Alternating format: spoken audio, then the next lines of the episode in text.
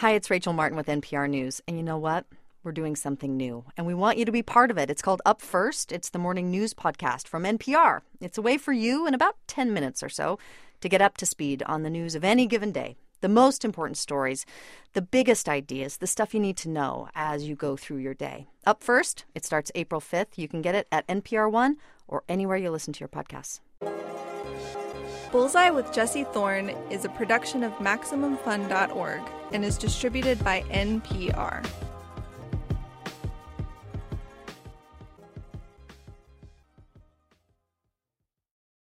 It's Bullseye. I'm Jesse Thorn. Hey, real quick, here's a question for you. How do baseball players, Major League Baseball players, get to their Major League Baseball games? Like, do they take a limo, Driving a fancy sports car, maybe a chopper? I guess if you're rich and famous, like Ichiro Suzuki or something, you can get there however you want. What about the players who aren't Ichiro? The ones who just got called up from the minors? That was Sean Doolittle. He's a relief pitcher for the Oakland A's. Back in 2012, he was in the minors in Sacramento, and he found out he was about to be a real deal Major League Baseball player, but they needed him there now. He flew from his road game into Oakland International Airport that afternoon. The game was about to start. It was kind of like something out of a movie. He didn't have a ride or anything, so he grabbed the first cab he could. We get to the gate, and and I'm like, tell the guy I'm a player. And the, the security guard's like, okay, like, do you have ID? I was like, no, like I'm on the team. Like I, I just got called up. I just got here. We were there, like blocking traffic. Like people come, were trying to come into the ball game, and there was this this cab blocking everybody from their tailgates. And I, I, I was like, I've come so far. Like I'm, I'm at the stadium. Just let me in. It's bullseye.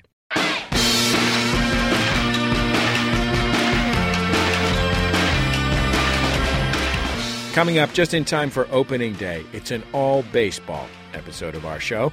I'll talk with Sean Doolittle about the day he got called up, about his switch from first base to pitching, and the moment that it dawned on him. Being injured is terrible. I quickly realized that the most difficult part of a rehab process is the mental side of it. You can get your body to do the exercises that you have to do as part of your rehab program. But a lot of times, like you might set goals for yourself, like I want to be running by this date, and then and then that date comes and goes, and you're not ready to run yet. It can drag on you mentally. Then Tabitha Soren. She used to be a newscaster on MTV. Now she's a photographer. She spent almost 15 years following the careers of a handful of young players. It's a really moving, unique collection of photographs.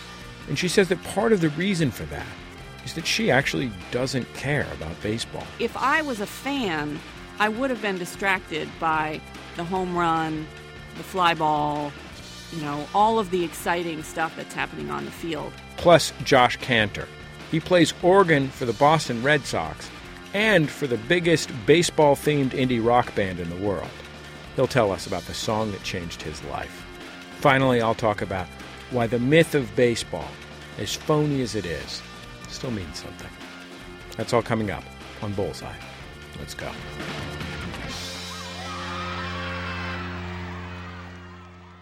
It's Bullseye. I'm Jesse Thorn. Things are a little different this week on the show. Baseball just opened its 2017 season. We're putting together an all baseball episode. First up, Sean Doolittle. He's a relief pitcher with the Oakland A's. He's been on the team since 2012. The A's were division winners that year. He was an all star in 2014, which is the kind of thing that would be a career highlight for any player, but especially for one like Sean. A few years earlier, he was a hitter. Sean's also one of the nicest people in the game, like the kind of player you hear about and you want to root for, even if he isn't on your team. He works with veterans groups. He's spoken out publicly for LGBT rights. He hosted a Thanksgiving dinner with a bunch of Syrian refugees. ESPN asked if he was the most interesting person in baseball, and they were right to ask it. Now, I have to admit here, I am an A's fan. First and foremost, a San Francisco Giants fan, but second and second most, an A's fan. And the other day, I wrote a tweet, and Sean Doolittle faved it. I thought, Sean Doolittle from the Oakland A's? So I sent him a note, and he agreed to come on the show. Sean was a hot prospect with the A's as a first baseman, great hitter. But then he missed most of two years with injuries, and when he came back, the A's said, Sean, you can't do this anymore. Do you want to try pitching? He got up on the mound and all of a sudden he realized he could throw in the high 90s. Doolittle in to face the left-handed hitting Brad Miller. Fastball, and that was quick work of Brad Miller. Two sliders, a fastball, and that will do it. No, six. Slider in a good one. So, didn't expect that coming. Swing and a miss, but and he threw it right by him. How about that? 2-2 pitch. Swing and a miss. He struck him out. Got it on the inside corner swinging. And the Angels make some noise in the ninth, but Doolittle finally shuts the door. Sean Doolittle, welcome to Bullseye. Thank you so much for coming on the show. Hey, man, thanks for having me. I guess this is a dumb question, but did you always want to be a professional baseball player? Yeah, I mean, ever since I was a little kid, that's all I wanted to do. Um, I played all sports growing up. Um, started with t-ball and played soccer in the fall, a little bit of football, basketball in the winter.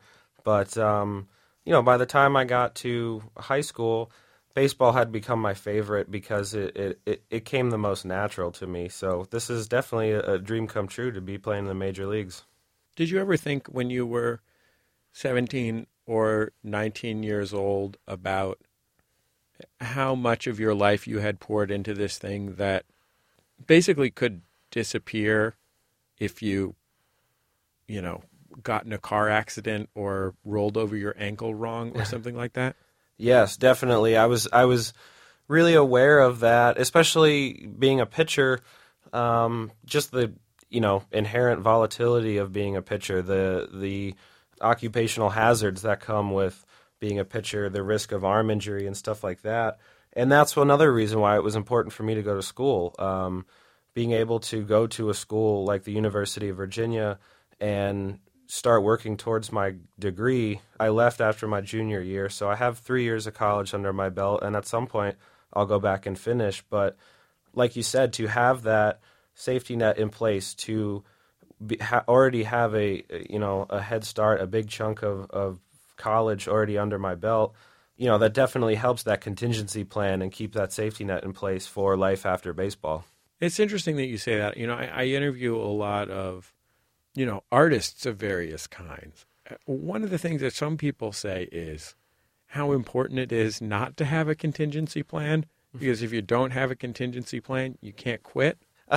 and and I wonder how you plan for a life without a thing that is so central to your life. You know what I mean? Yeah, I think I think one of the things that makes it a little bit different than maybe a, an artist or a musician is that we have a very short window during which we can play this game. You know, there's physical limitations that will only allow you to play the game for so long um, even if you have a, a, track record of staying healthy. Um, so we realize that we're going to be former players a lot longer than we are a current player. So I think for a lot of guys, it's important to have that balance, to have like a contingency plan in place, or to have something set up for life after uh, after you're done playing. Is it something that you think about now? I feel like I do think about it, perhaps more than most guys. Uh, because I took such an interesting route um, to get to the big leagues. Um, I was drafted as a hitter actually in 2007 by the A's, and you know 2009 I'm in AAA. I'm getting close to get to the big leagues, and I start having injury issues. I miss all of 2009 and 2010 with a knee injury. I miss uh, 2011 with a wrist injury. At that point, I didn't play for three full seasons, and um, I was very close to. I don't know actually if I was close to retiring, but I was really thinking about uh, going back to school, perhaps, and and continuing to further my education and and uh, at least give myself options and keep myself mentally occupied um, as I stared down another rehab process. And um, that's ultimately I, I, switched to pitching during that summer of 2011 and um, made the big leagues by 2012 and um, I think it gave me a different perspective, and I experienced how quickly this game can be taken away from you. So it, it helps me definitely appreciate everything that I have experienced at the big league level that much more, while also being aware of you know, man, what would I do if uh, if I wasn't playing baseball? It it, it helped me. It it really changed the way I think. You were a star hitter not only in college but uh, in the minor leagues the first few years of your minor league career. You had been added to the A's 40 man roster, which is the sort of extended roster of the major league team. It, it meant that you uh, it, it, meant that you were ticketed for the big leagues at some point, or at least the A's thought you were. And that's when you started getting hurt. What, what was the first injury that happened to you? In May of 2009, I was playing right field for our, our AAA affiliate.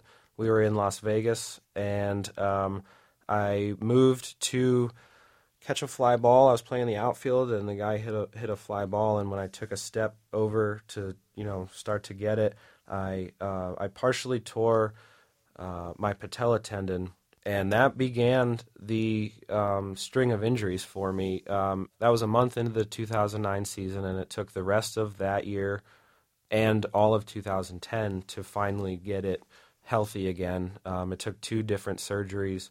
I had no idea at the time, but that was kind of the beginning of of what uh, ultimately led me to pitching and, and to the big leagues.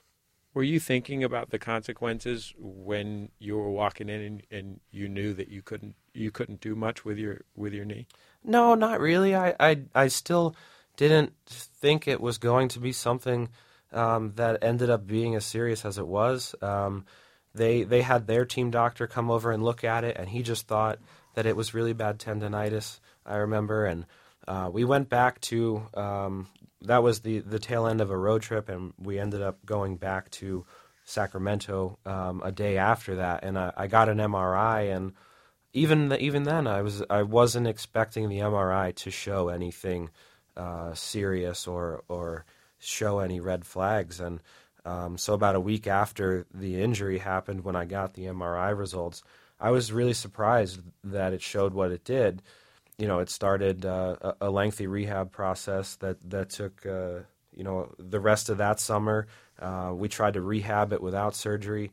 I ended up getting surgery finally in October. You know, I, I had no idea that it was going to become such a difficult injury to come back from. Did you like call your parents or something? Yeah, I mean, I, I called my parents. My my parents have uh, have always been they've been incredibly supportive uh, ever since I was little, and uh, we talk. I talk to my mom or my dad or sometimes both after just about every game. So they definitely noticed when I I was pulled from the game. Um, yeah, I called them, and I think at the time it was probably something that I was like, "Hey, I, I don't think this is a big deal. I think it's pretty precautionary. I might miss a little bit of time, but yeah, I, I really didn't know how serious it was." What made you feel like it was serious? At what point in this process of that ended up being years did you think that this might actually be an existential threat to your baseball career? That probably came later in the summer, uh, maybe even into the fall. This might be because I was at the time I was 22. Uh, I'd never experienced an injury before. Maybe it was a little bit naive. I kept you know, telling myself that I was going to be fine. I was going to bounce back, no problem. So for the rest of, for the whole summer of 2009, I, I, I spent rehabbing it because we really wanted to avoid surgery. And so I go through this whole rehab process during 2009, and and by you know October, uh, I'm trying to, I'm, I'm starting to play again.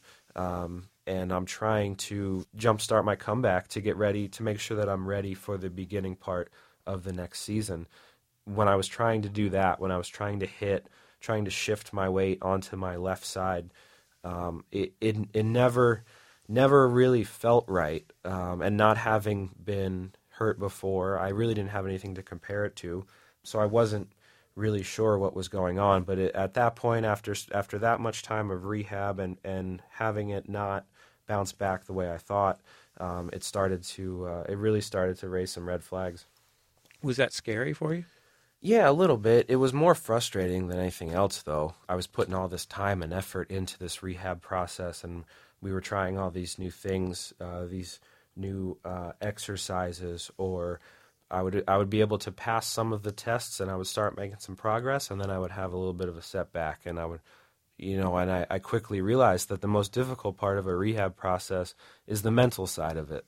You can get your body to do the uh, exercises that you have to do as part of your rehab program, but you know, a lot of times, like you might set goals for yourself, like uh, you know, in a knee rehab, I want to be running by this date, and then and then that date comes and goes, and you're not ready to run yet, and it, it, it can drag on you mentally and and really bring you down because you spend so much time every day getting to the field early and working with the trainers to uh, try to get your body back to playing.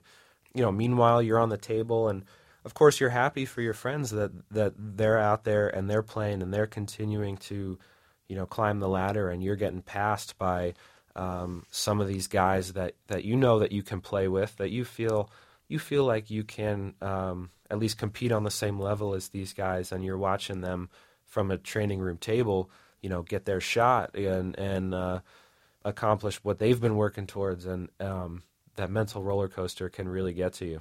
It's Bullseye. I'm Jesse Thorn. My guest is Sean Doolittle. He's a left-handed relief pitcher for the Oakland Athletics. By the time you decided to become a pitcher again, you had been in professional baseball for a number of years.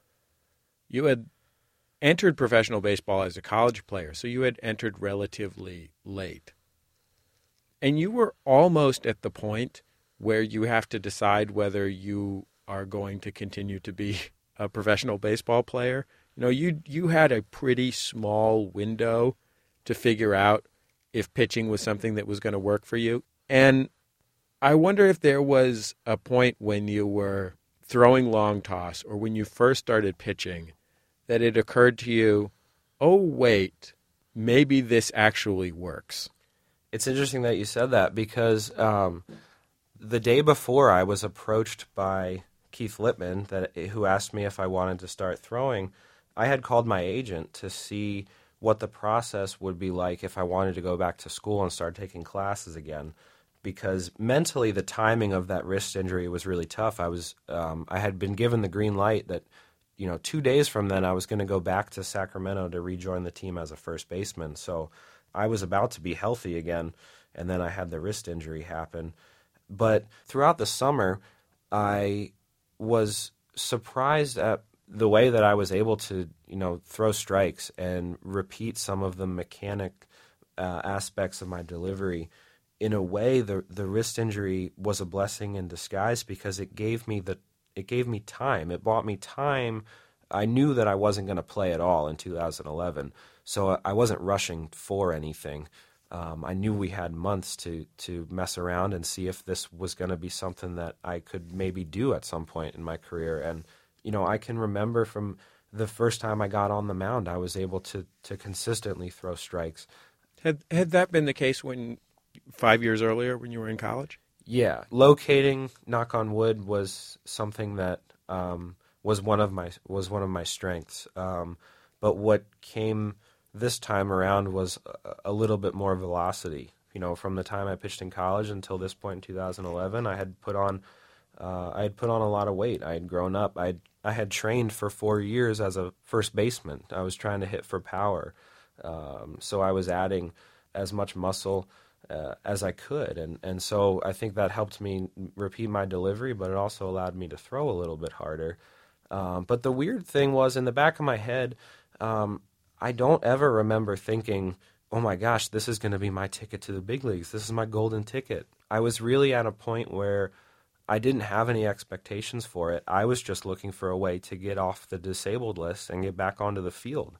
And I think you just kind of wanted to do that thing that you like doing, which is playing baseball. I missed it. I missed it, and I was willing to do anything that I had to to get back out there. And you know, I didn't want to look back in in 15 or 20 years and say, "Man, like I I wish I would have tried that, or I wish I would have thrown myself into that a little bit more."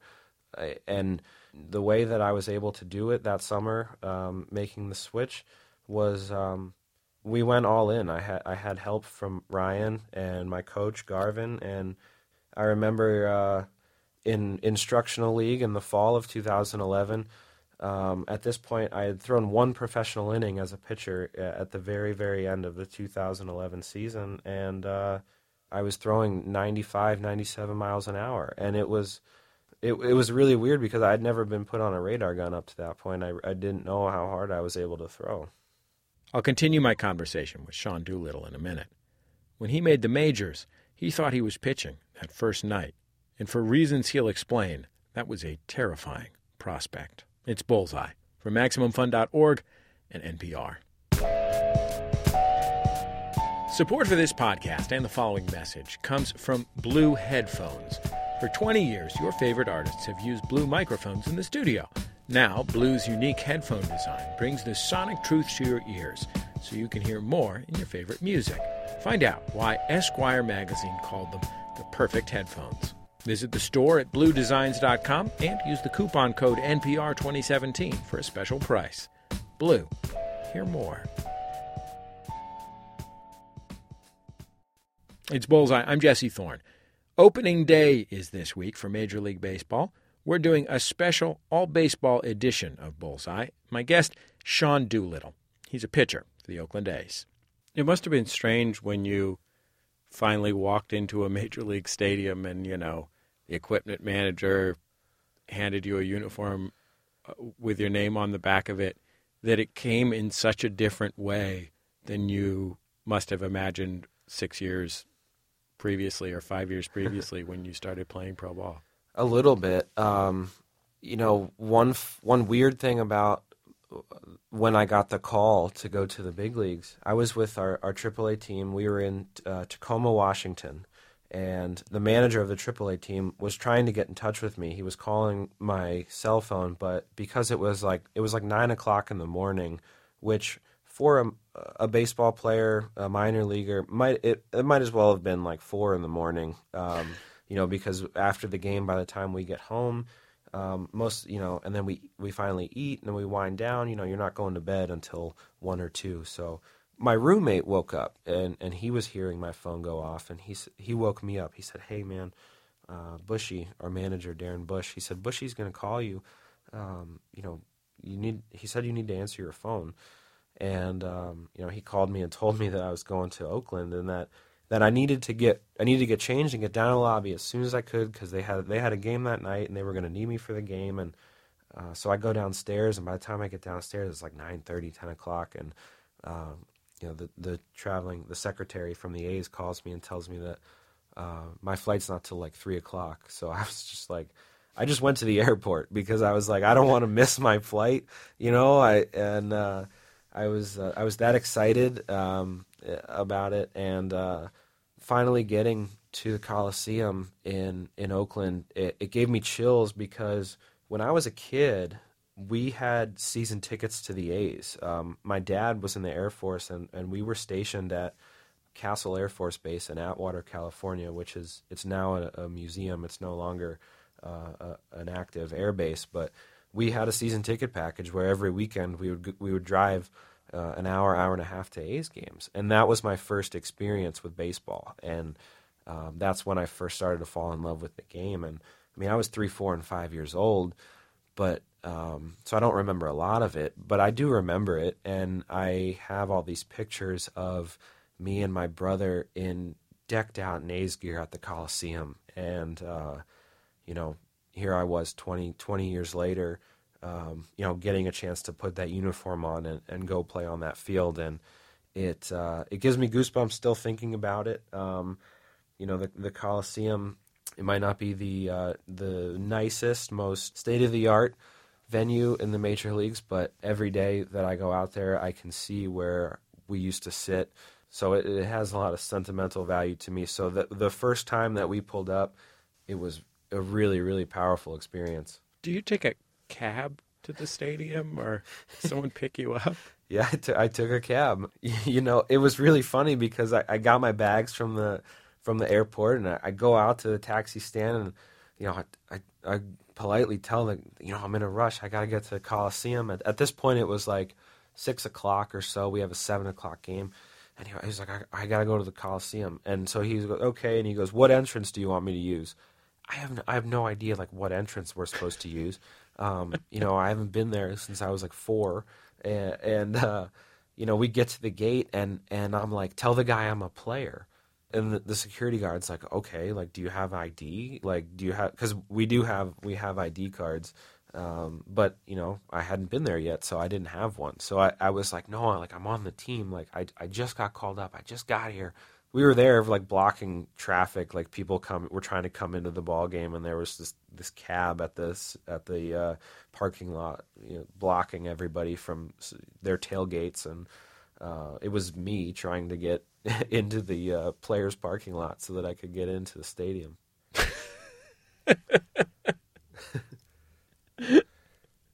I just imagine you like pulling your Costco card out of your wallet, your AAA card. I, I, I was like, I've come so far. Like I'm, I'm at the stadium. Just let me in. Um, it was, uh, it was, it was crazy.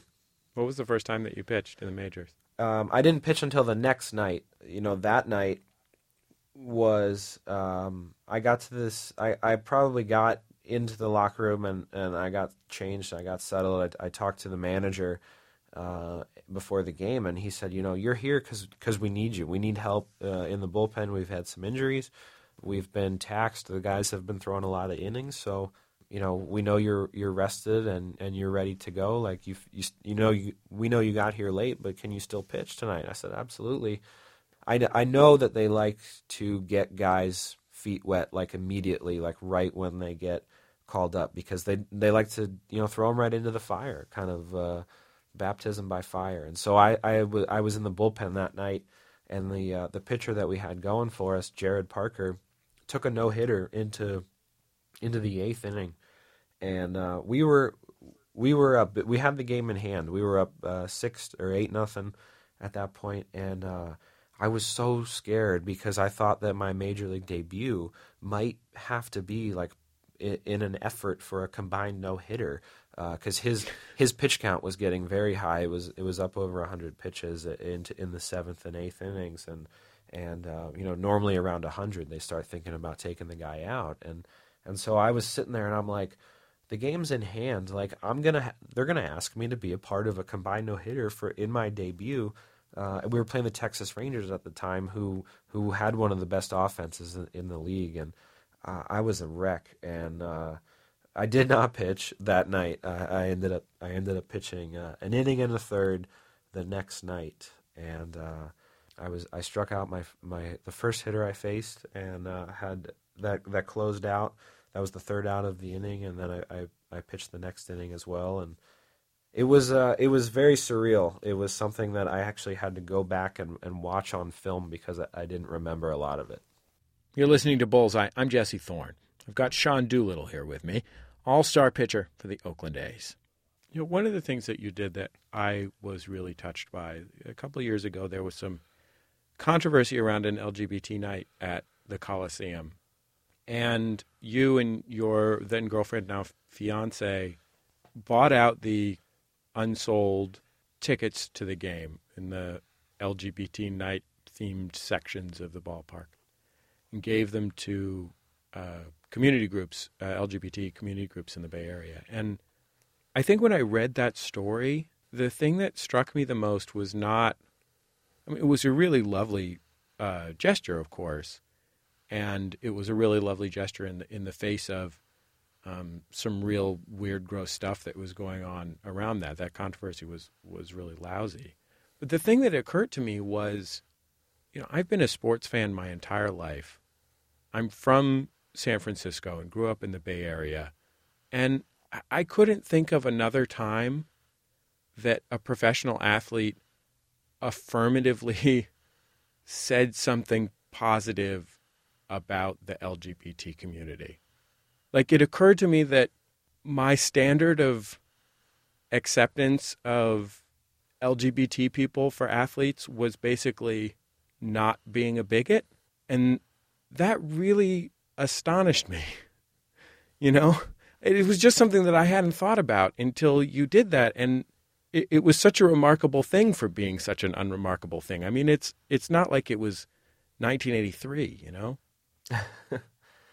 yeah, and it, you know what? It it seemed like it was long overdue, like that because that was the first time that the A's had announced that they were going to host a Pride Night, and uh, other teams had been doing it for years. I think uh, at that point the the Giants might have had uh, might have been doing it uh, for 13 or 15 years, and it was exciting that the A's were uh, that the A's were going to do that, and um, you know some of the initial reaction that we saw on on social media was was not great, and and we just wanted to you know kind of turn a negative into a positive and, and create a space where people felt comfortable and people felt welcome, and um, it, it just none of it sounded sounded right to us. Um, the fact that there were people who were actively like a, against that uh, idea of having a, a, pride night and and we wanted to show our support and and and and try to make it you know the night that it was supposed to be where we were we're celebrating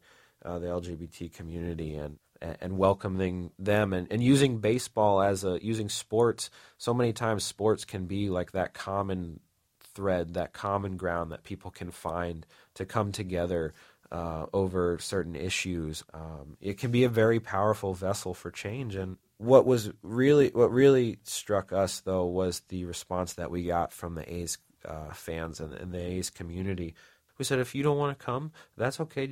We'll buy your tickets, and then we'll donate your tickets to maybe a group or, or some people that that really want to come. By the end of it, Eireann, my fiance, had set up a GoFundMe page, and, and we raised over forty thousand dollars, and we were able to use that to bring out people from different LGBT youth centers uh, in the East Bay and you know pay for their transportation and their tickets to the game and you know that night was one of the most fun nights of the year. We scored like 22 runs and and it was a, a, a blowout win and people were dancing in the stands and it was uh, it, it ended up being uh, it came together and it was really awesome.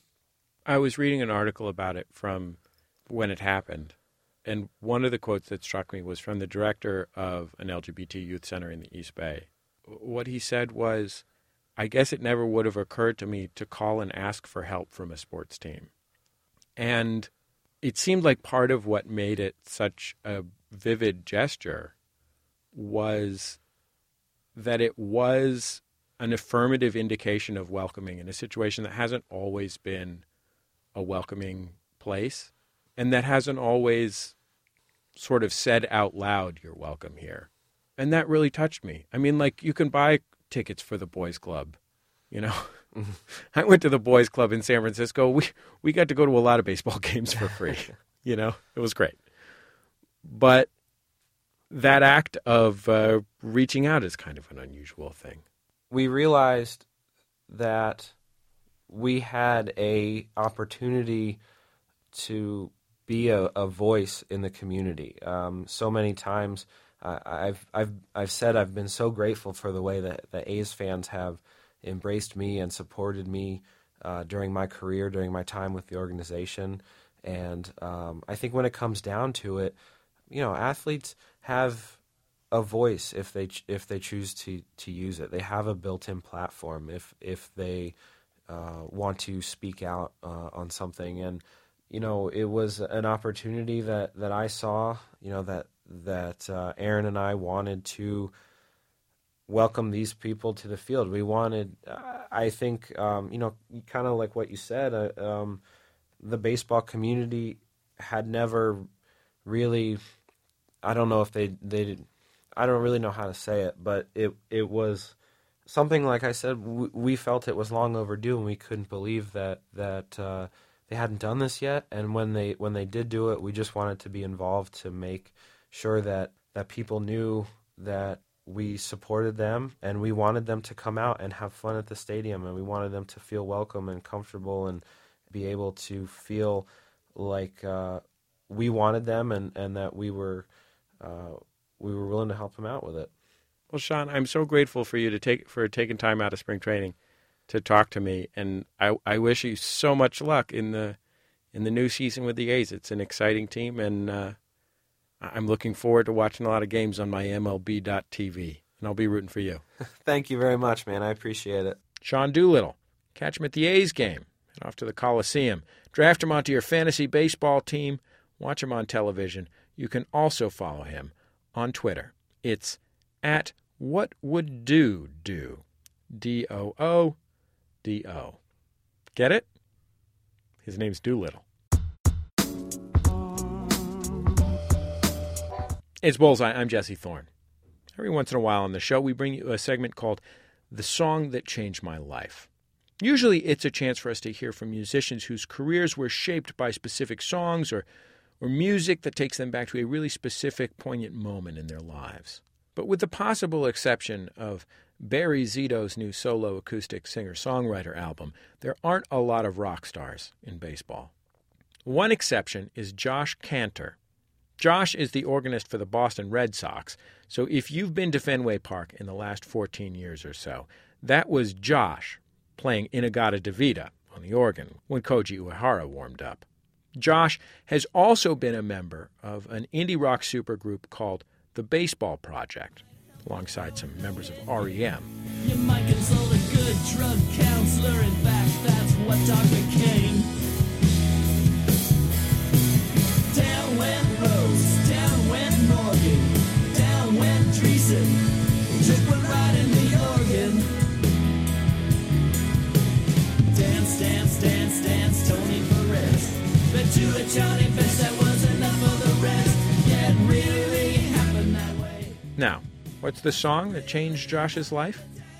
Well, it was Halo by Beyonce, of course. Josh Kantor. my two favorite things to do are watch baseball games and play organ music. So being uh, the organist for a Major League Baseball stadium is kind of my dream job. I get to spend six months out of every year doing an awful lot of both of my favorite things.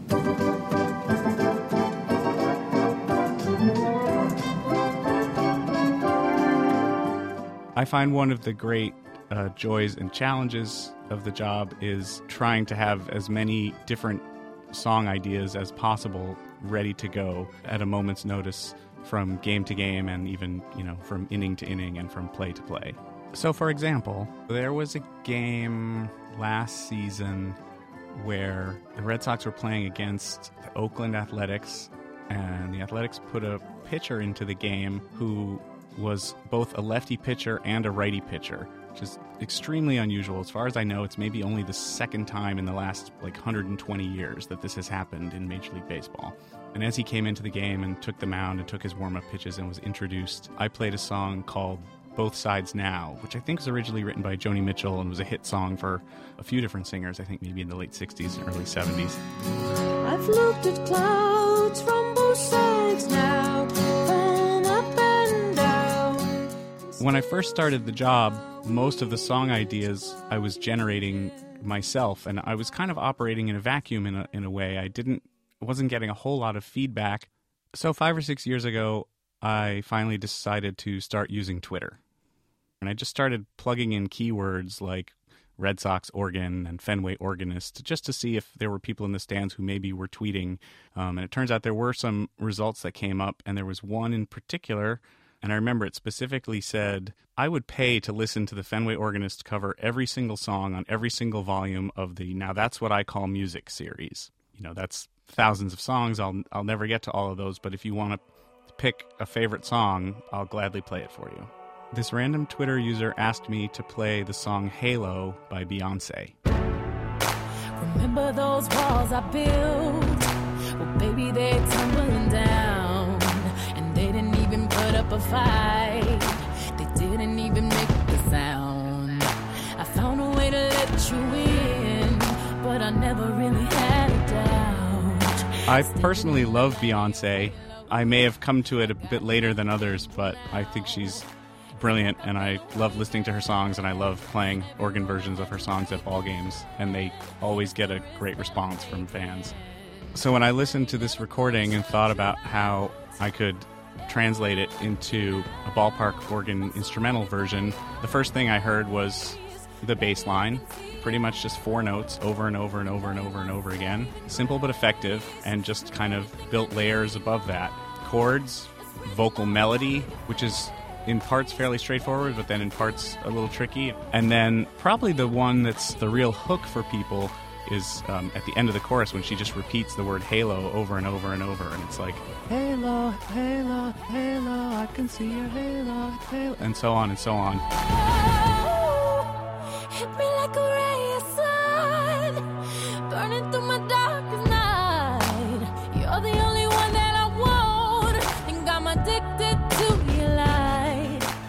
Those kinds of moments in a song are especially effective at a baseball game because maybe people have been drinking and they're sort of slurring their words and they can't remember the words. And if there's a single word that they can just kind of repeat over and over again, it, it tends to lend itself very well to rowdy sing alongs, which I find to be a fun part of baseball games.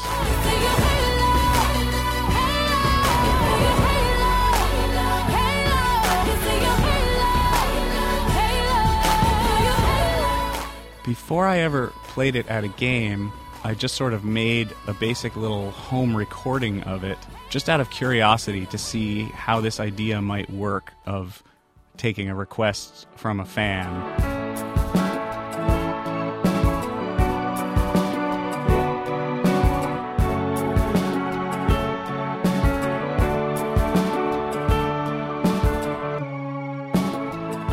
The first time I played it at Fenway, I waited until the uh, Angels came to town because I thought, since the song is called Halo and is sort of about an angel, that it would be fitting to play it when the Angels came to visit. I think it was during one of the commercial breaks when the teams were switching sides and the Angels were coming up to bat. People seemed to respond well to it. I noticed that people were kind of swaying in the stands and people were singing along and, and people started sending me uh, messages on Twitter saying that they heard it and they recognized it and they enjoyed it. I didn't expect it to go over so well. I, I hadn't yet gotten to the point where I could trust that I could take some unanticipated idea from out in the ether and turn it into something that would that would work so well.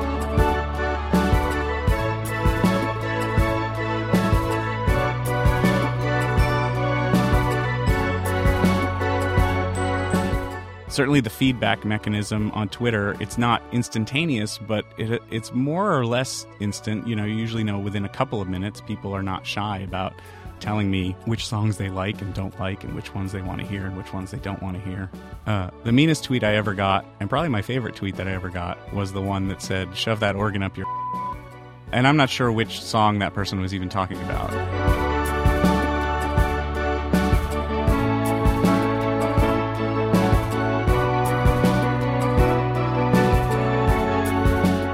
Playing fans' song requests at the game has turned into one of my favorite parts about the job, maybe my favorite part about the job, because there's so much uncertainty to it. I never know from game to game or from inning to inning what songs I'll be playing next, and it's slightly terrifying but also very invigorating to have something thrown at you and have to quickly prepare it and then put it out there for a gigantic audience. But part of the reward comes from people's response to it, and particularly the individuals who have requested the song. I think it's a oftentimes a special treat for them to come to the ball game and get to have a song, you know, cooked up on the fly for them and, and served. I guess I can thank Beyonce for that.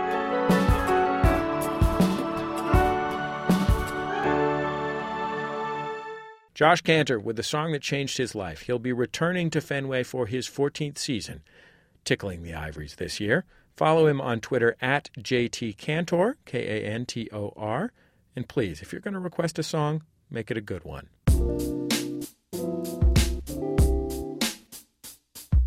It's Bullseye. I'm Jesse Thorn. My next guest is Tabitha Soren. Tabitha started out her career as a reporter and a newscaster. She was with MTV News for a long time back in the 80s and 90s. Now she's a photographer. She works mostly in fine art. Her latest project is one of her most ambitious. It's called Fantasy Life. For 15 years, Tabitha followed the draft class of the 2002 Oakland Athletics. Wherever their careers went, so did she.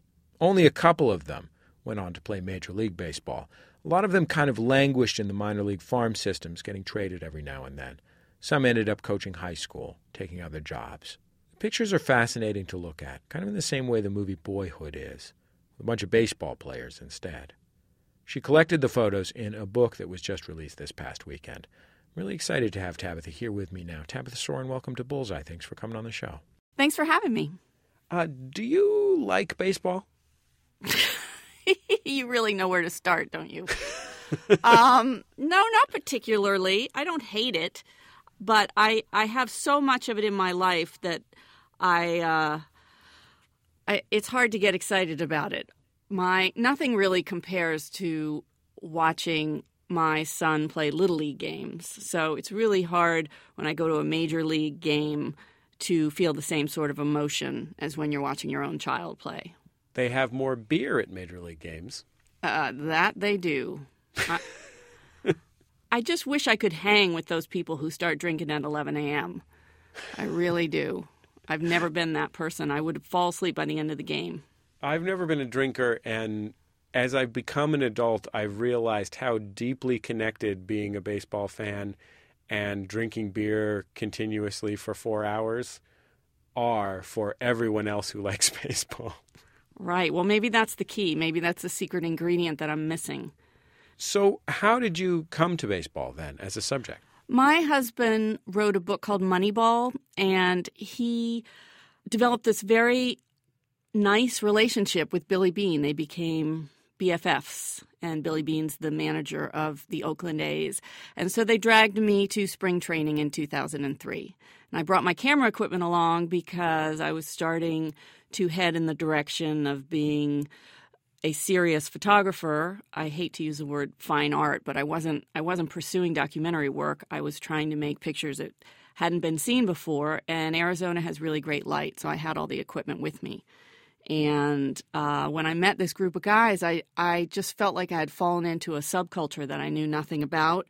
And they were as interesting to me as, you know, Subway Kids or, I don't know, other sort of more rock and roll, edgy subcultures. Because I'm not very athletic or sporty, I found them very compelling. The other thing that was very compelling about meeting a whole group of people about to start off on a journey was that they were full of purpose and full of hope. And ignorantly, I thought I was surrounded by the winners. These people had left their junior year of college to be part of a professional baseball team. And I thought, oh my goodness, you know, it's only a matter of time till they get to the major league team. And I didn't realize that only 6% of them were going to get there. To what extent did the guys that you met in 2003, in 2003, recognize the length of the odds that they faced? I don't think any of them did. I don't think any of them wanted to think about the length of the odds that they faced. And if you do think about it, I don't think you will make it. I feel like you have to believe in the idea that you might touch greatness. And if it happened to Derek Jeter, why wouldn't it happen to you? Or why couldn't it happen to you? I feel like that had to be the mental state for all of them. Certainly, there were people who were more confident than others, like Nick Swisher got a huge signing bonus. His dad was a major league player. He completely relates to, you know, I mean, the, from the second he ended up on the spring training in 2003, they called him Big League Swish. So um, there are people that seem destined to be there. But an injury could get in the way of that as well. I mean, the amount of chance uh, in this game or in any professional sport is enormous. And my artwork is very much about chance. There were two sculpture installations when you presented the works in this book in galleries. And one of them was a tower of peanuts. Can you tell me about that? Yes, I I piled thousands and thousands of peanuts into a rectangular box, a plastic box, and it was, I think, about six feet tall. And the top 10% I painted bright, bright gold to represent the people who actually made it to the major leagues, and all the little peanuts underneath were all the people who were drafted. The funnel in baseball is purposefully wide because they know that it's a mysterious game. They know the opportunity for an injury or a shoulder surgery to end a career. And they know actually that college pitcher or college coaches often over pitch their pitchers. And a lot of the pitchers at the end of their college season show up at spring training hurt. So that was one of that was one of the um, very uplifting and optimistic pieces of art in my show that people could stand there and at eye level see that there's only a sliver of gold peanuts in the statue. And the other sculpture that I had was a bunch of body bone parts. I wouldn't say body parts. So uh, one of my players had shoulder surgery and they took out a bunch of bone spurs at the same time. The doctor gave him the bone spurs after the surgery, and he didn't know what to do with them, and his wife didn't want them. So they said, you know, maybe Tabitha will have some use for them because at this point, anything His strange. wife didn't want them, like like he gave them to her for Valentine's Day, and she's like, "Can I just get a box of chocolates?" I mean, she wasn't sentimental about them. She didn't. I guess what I should say is she didn't mind him giving them to me. So I thought, well, I'll photograph them. Maybe they'll be cool looking, and they just looked small and kind of yellow, and they weren't that interesting. And but then a lot of my players had surgeries over the years, and a lot of them have bone spurs because the repetitive motion of baseball um, causes calcium deposits. So I just collected as many as I possibly could until they changed the law that they were no longer allowed to give body parts to subjects. And then um, to collect more, I went to dentists and oral surgeons, and and eventually had enough small little chips of bone that I could make a constellation of stars. I felt like the bone chips represented the sacrifice that the players give to this game, to this passion. Really, to me, it's not about the games that they play or not the sacrifice that they're making for baseball. It's the feeling that in America, we are all striving this incredible amount to do something extraordinary, and anything less feels lazy and like you were selling yourself short. And we've normalized that kind of passion and that striving for greatness um, to the point where it, we have physical examples of it not being good for your body, and we're doing it anyway. We'll continue my conversation with Tabitha Soren after a quick break. She used to be a famous TV personality. She was a reporter for MTV News. She'll tell me about what it was like to go from that to art photography. It's Bullseye for MaximumFun.org and NPR. Support for this podcast and the following message come from New West Records with Nashville folk rock icon Andrew Combs' new album, Canyons of My Mind, available April 7th. The album explores themes both personal and political, celebrating the quiet struggles and satisfactions of carving out an identity and striving for change. For more information, visit andrewcombsmusic.com. Hi, it's Rachel Martin with NPR News. And you know what? We're doing something new, and we want you to be part of it. It's called Up First. It's the morning news podcast from NPR. It's a way for you in about 10 minutes or so to get up to speed on the news of any given day, the most important stories, the biggest ideas, the stuff you need to know as you go through your day. Up First, it starts April 5th. You can get it at NPR One or anywhere you listen to your podcasts. It's Bullseye. I'm Jesse Thorn. We'll hear the rest of my conversation with Tabitha Soren in a bit. But first, did you know that Bullseye has a sister show here at Maximum Fun? It's called Pop Rocket. It's a ton of fun. Pop Rocket is a panel discussion about popular culture with some of the funniest, most insightful people in the game. And the host, Guy Branum, television comedian. He's got a new TV show on truTV called Talk Show the Game Show. Hey, Guy, what's popping on Pop Rocket this week? Hey, Jesse, on this week's Pop Rocket, we're going to be figuring out why The Price is Right is still on the air for decades, and we're going to crack the code of what makes a game show successful or not. Sounds like fun to me. Pop Rocket. Get it where you get your podcasts. Search for Pop Rocket because that's the name of the show. It's Bullseye. I'm Jesse Thorn. My guest is Tabitha Soren. You might have seen her on MTV, where she was a newscaster for years. Her new photography book is called Fantasy Life. It follows the 2002 draft class of baseball's Oakland Athletics. There's this pitcher for the Giants, the San Francisco Giants, named Matt Cain, who was a, a superstar pitcher and signed a huge contract and got hurt and has never been the same since. And I- heard the Giants color announcer, Mike Krukow, who's a former pitcher himself, talking about this the other day. And there's been four years that he's really struggled and has been on the team substantially because of what he once was. And Krukow told this story that essentially what happened is during his best years, his arm was so mangled that he couldn't even straighten it. That he couldn't hold it straight out in front of himself um, because of bone chips in his uh, elbow. And he was pitching through incredible pain the entire time. And finally, it got to be with bone chips, they can move around, you know, and sometimes they get to the point where you literally can't use your limb because of the pain. Oh my gosh. And so he had surgery to remove the bone chips. And they removed the bone chips. And since he had the bone chips removed, his arm changed completely, essentially. He was, for the first time since, you know, college, high school age, he was able to use his arm fully. But because of that, he was never able to reproduce his pitching motion. Or And his so speed. Yeah, and so he's been struggling to be a consistent and effective pitcher ever since, simply because he can use his arm.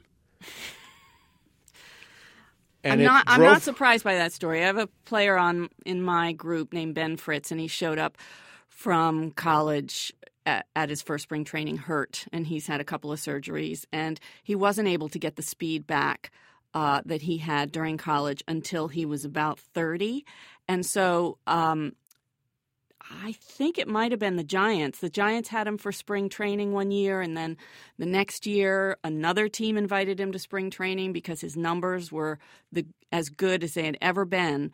But at that point, um, they're not going to actually use one of their picks on the 40 man to sign someone who's 30 years old or 32 years old. One of the managers told me at the very beginning, he said, Yeah, you know, when we get them, they're all like melting ice cubes. So we get this like pristine, perfect specimen, and it's just all downhill from there. So um, I, I know exactly what you're talking about. And I think that in general, this project for me is about how unlikely events can happen at any time and change our course. And yet, you know, more generally, most of the time, my players found a certain resilience.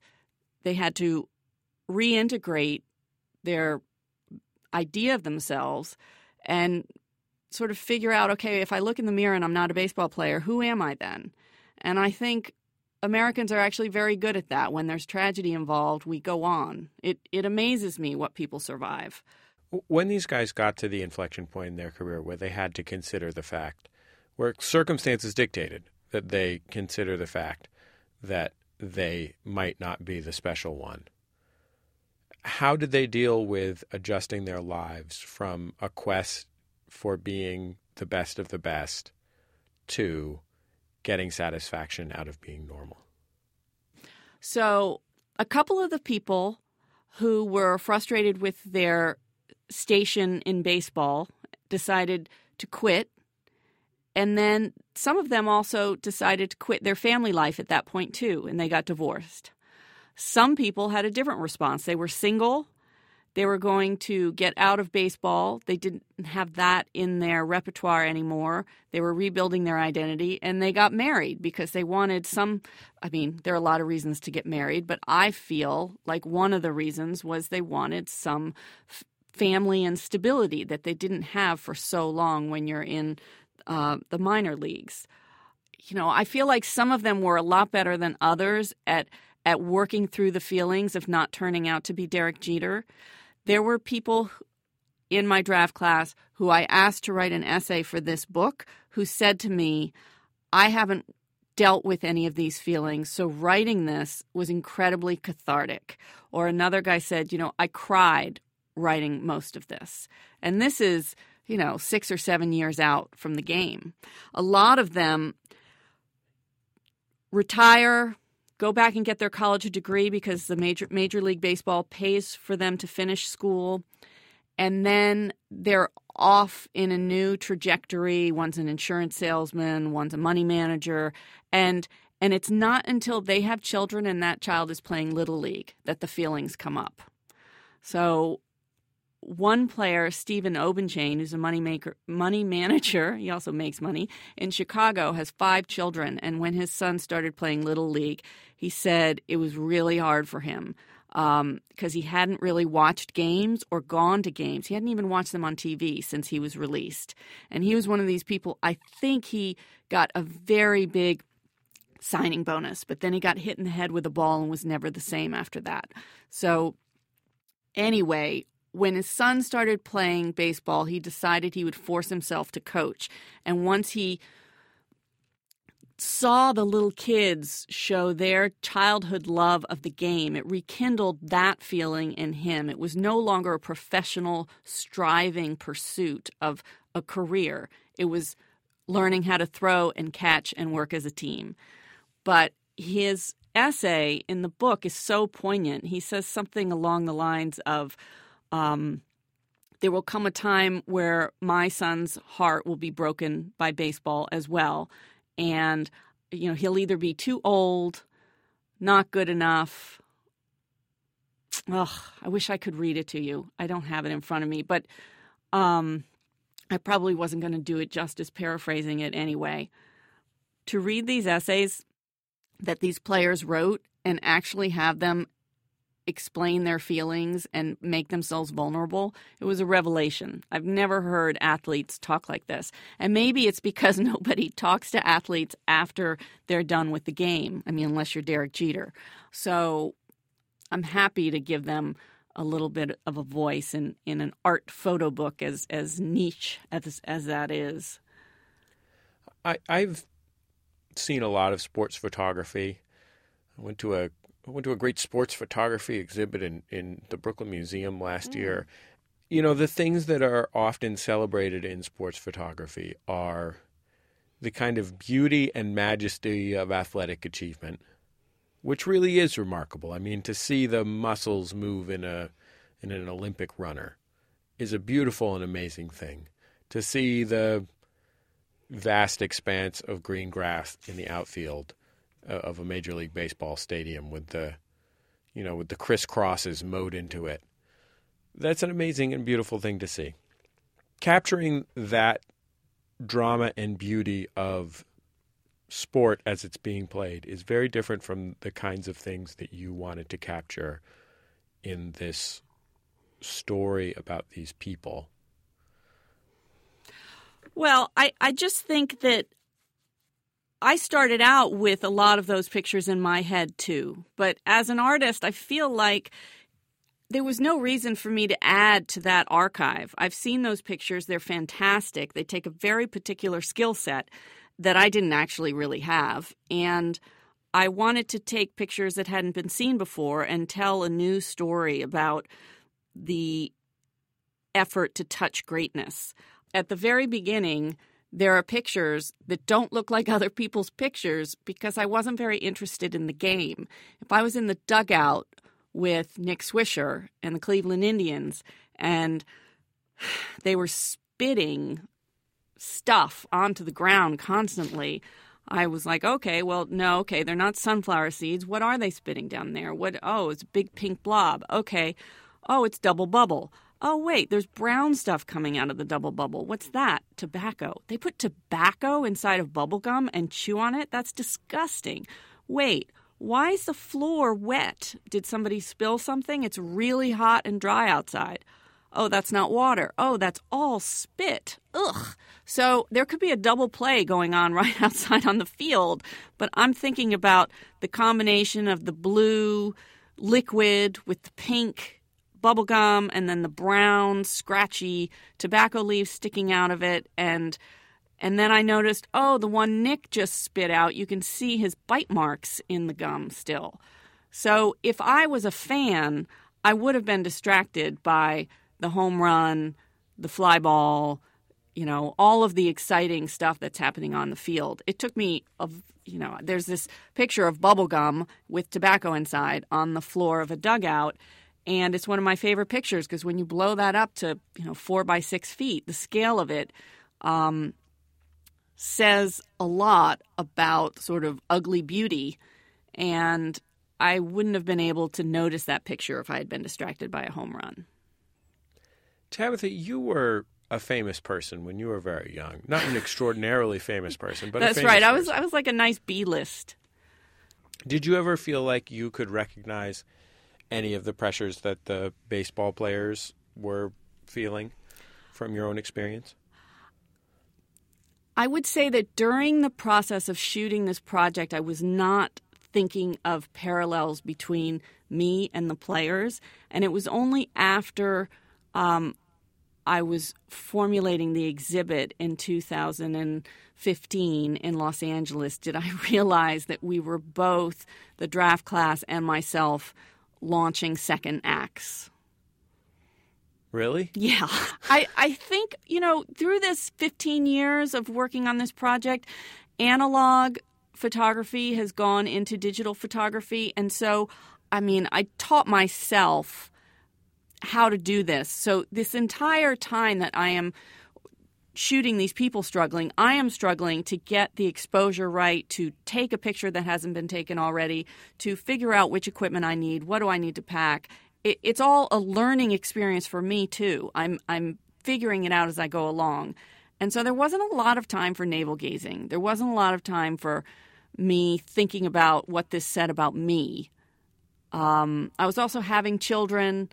I was thinking about the pictures, photography, art, and the players.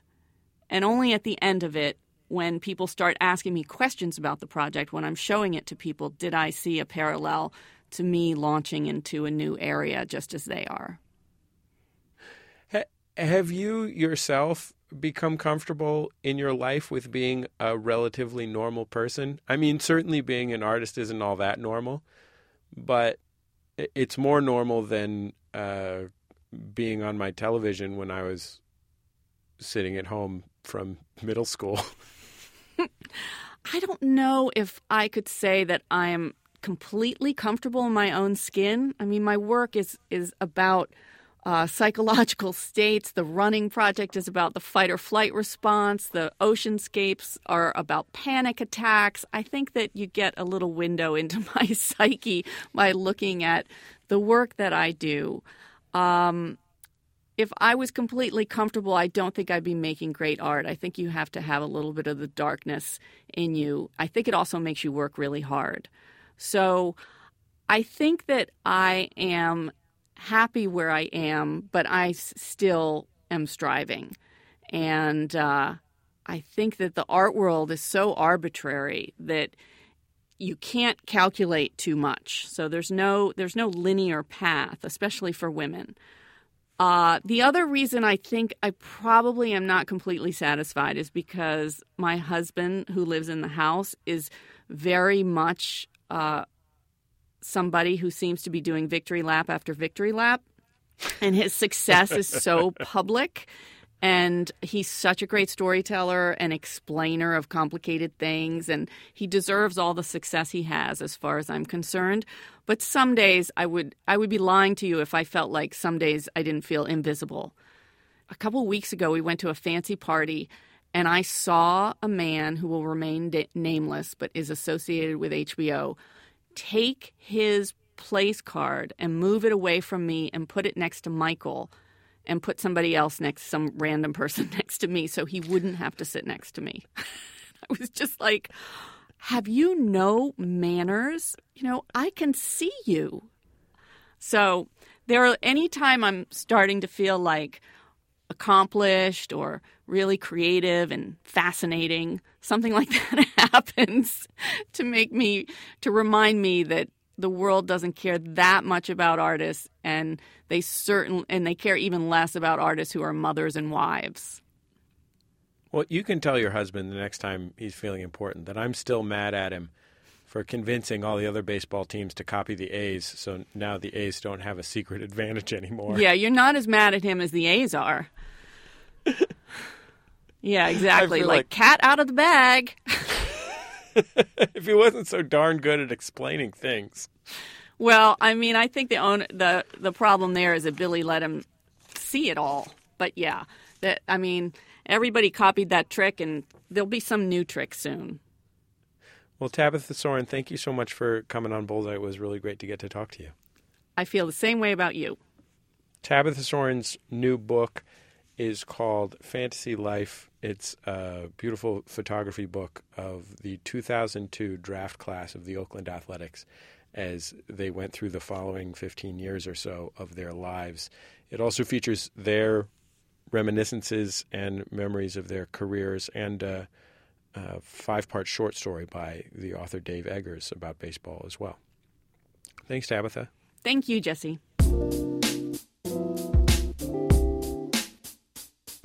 Every week, we like to wrap things up on Bullseye with a culture recommendation from me, your host.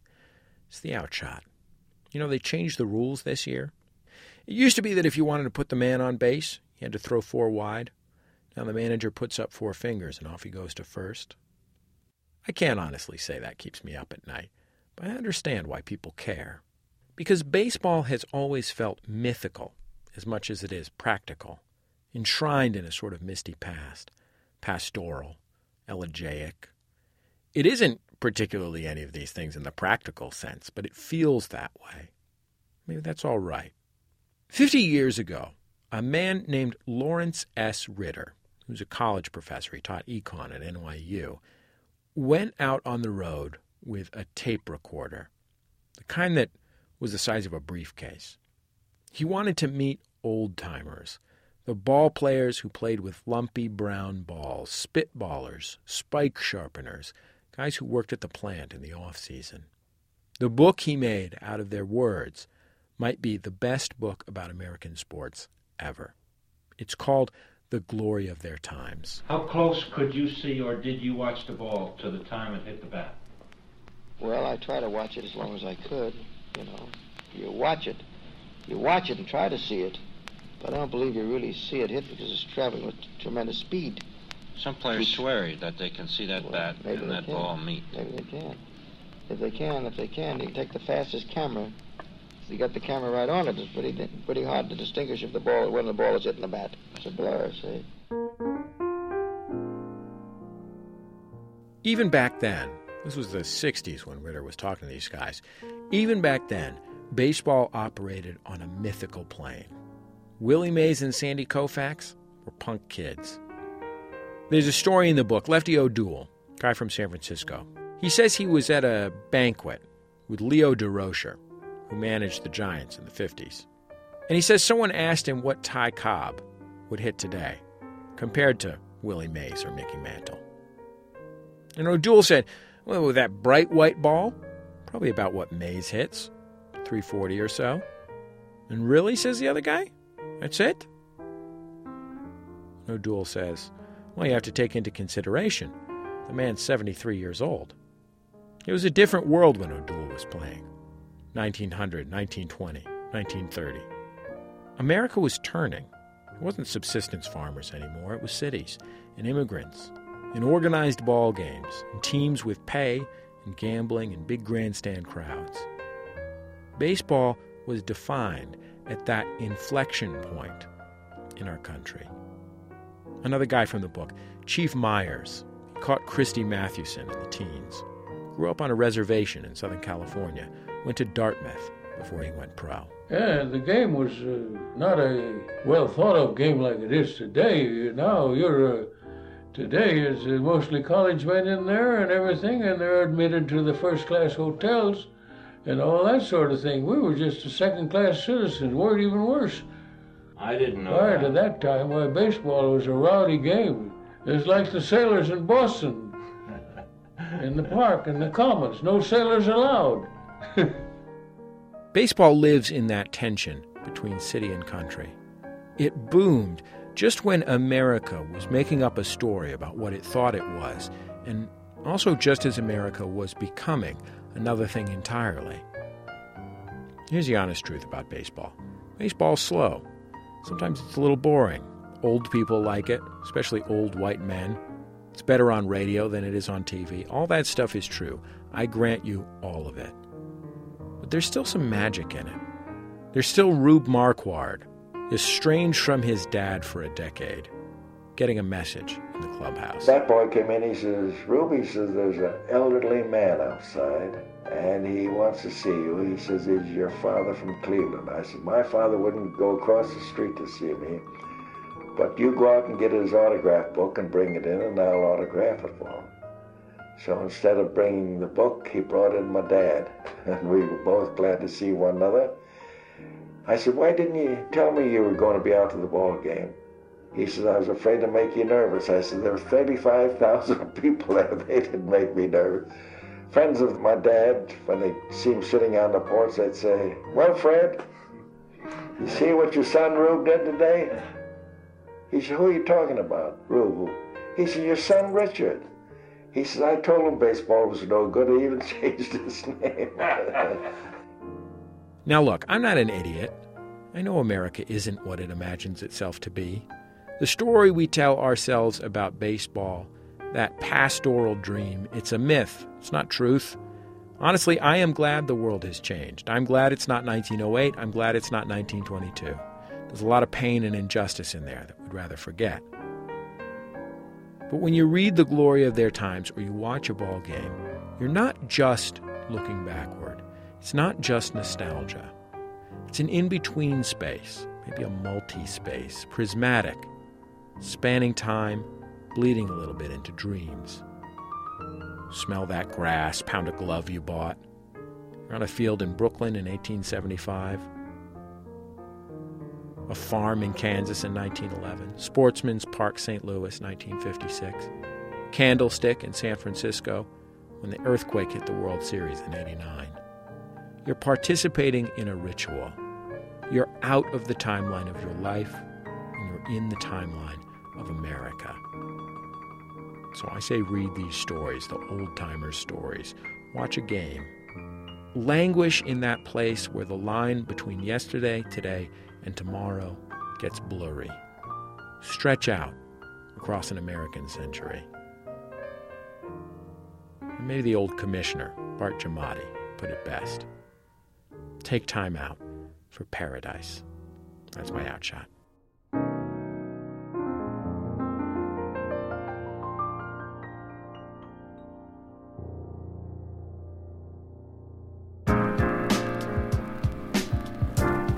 That's the end of another episode of Bullseye. Our show recorded at MaximumFun.org World Headquarters, overlooking MacArthur Park beautiful Los Angeles, California. Shout out to that dude who caught a 50 pound fish last week in MacArthur Park. That is both amazing and disgusting. The show is produced by Speaking Into Microphones. Our producer is LA Dodgers fan Kevin Ferguson, but I hired him anyway. He's got help from Christian Duenas. Our production fellows here at MaximumFun.org are Kara Hart and Nick Liao. Our senior producer, Laura Swisher. All our interstitial music provided by Dan Wally. Our thanks to Dan. Our theme music recorded by the Go Team, provided to us by them and their label, Memphis Industries. Our thanks to them. If you'd like to hear any of our past shows, all of them are absolutely for free. You can listen to them on the web at MaximumFun.org or you can grab them in your favorite podcast software. And while you are at it, please check out the Bullseye page on Facebook. We're sharing interviews, we're giving you sneak previews to upcoming Bullseye guests, even some funny, dumb stuff from the internet. We have really cranked it up over there. It's at facebook.com slash bullseye with Jesse Thorn, or you can just search for Bullseye. And be careful not to click on the British darts based game show. I guess that's about it. Just remember, all great radio hosts have a signature sign off. Go Giants.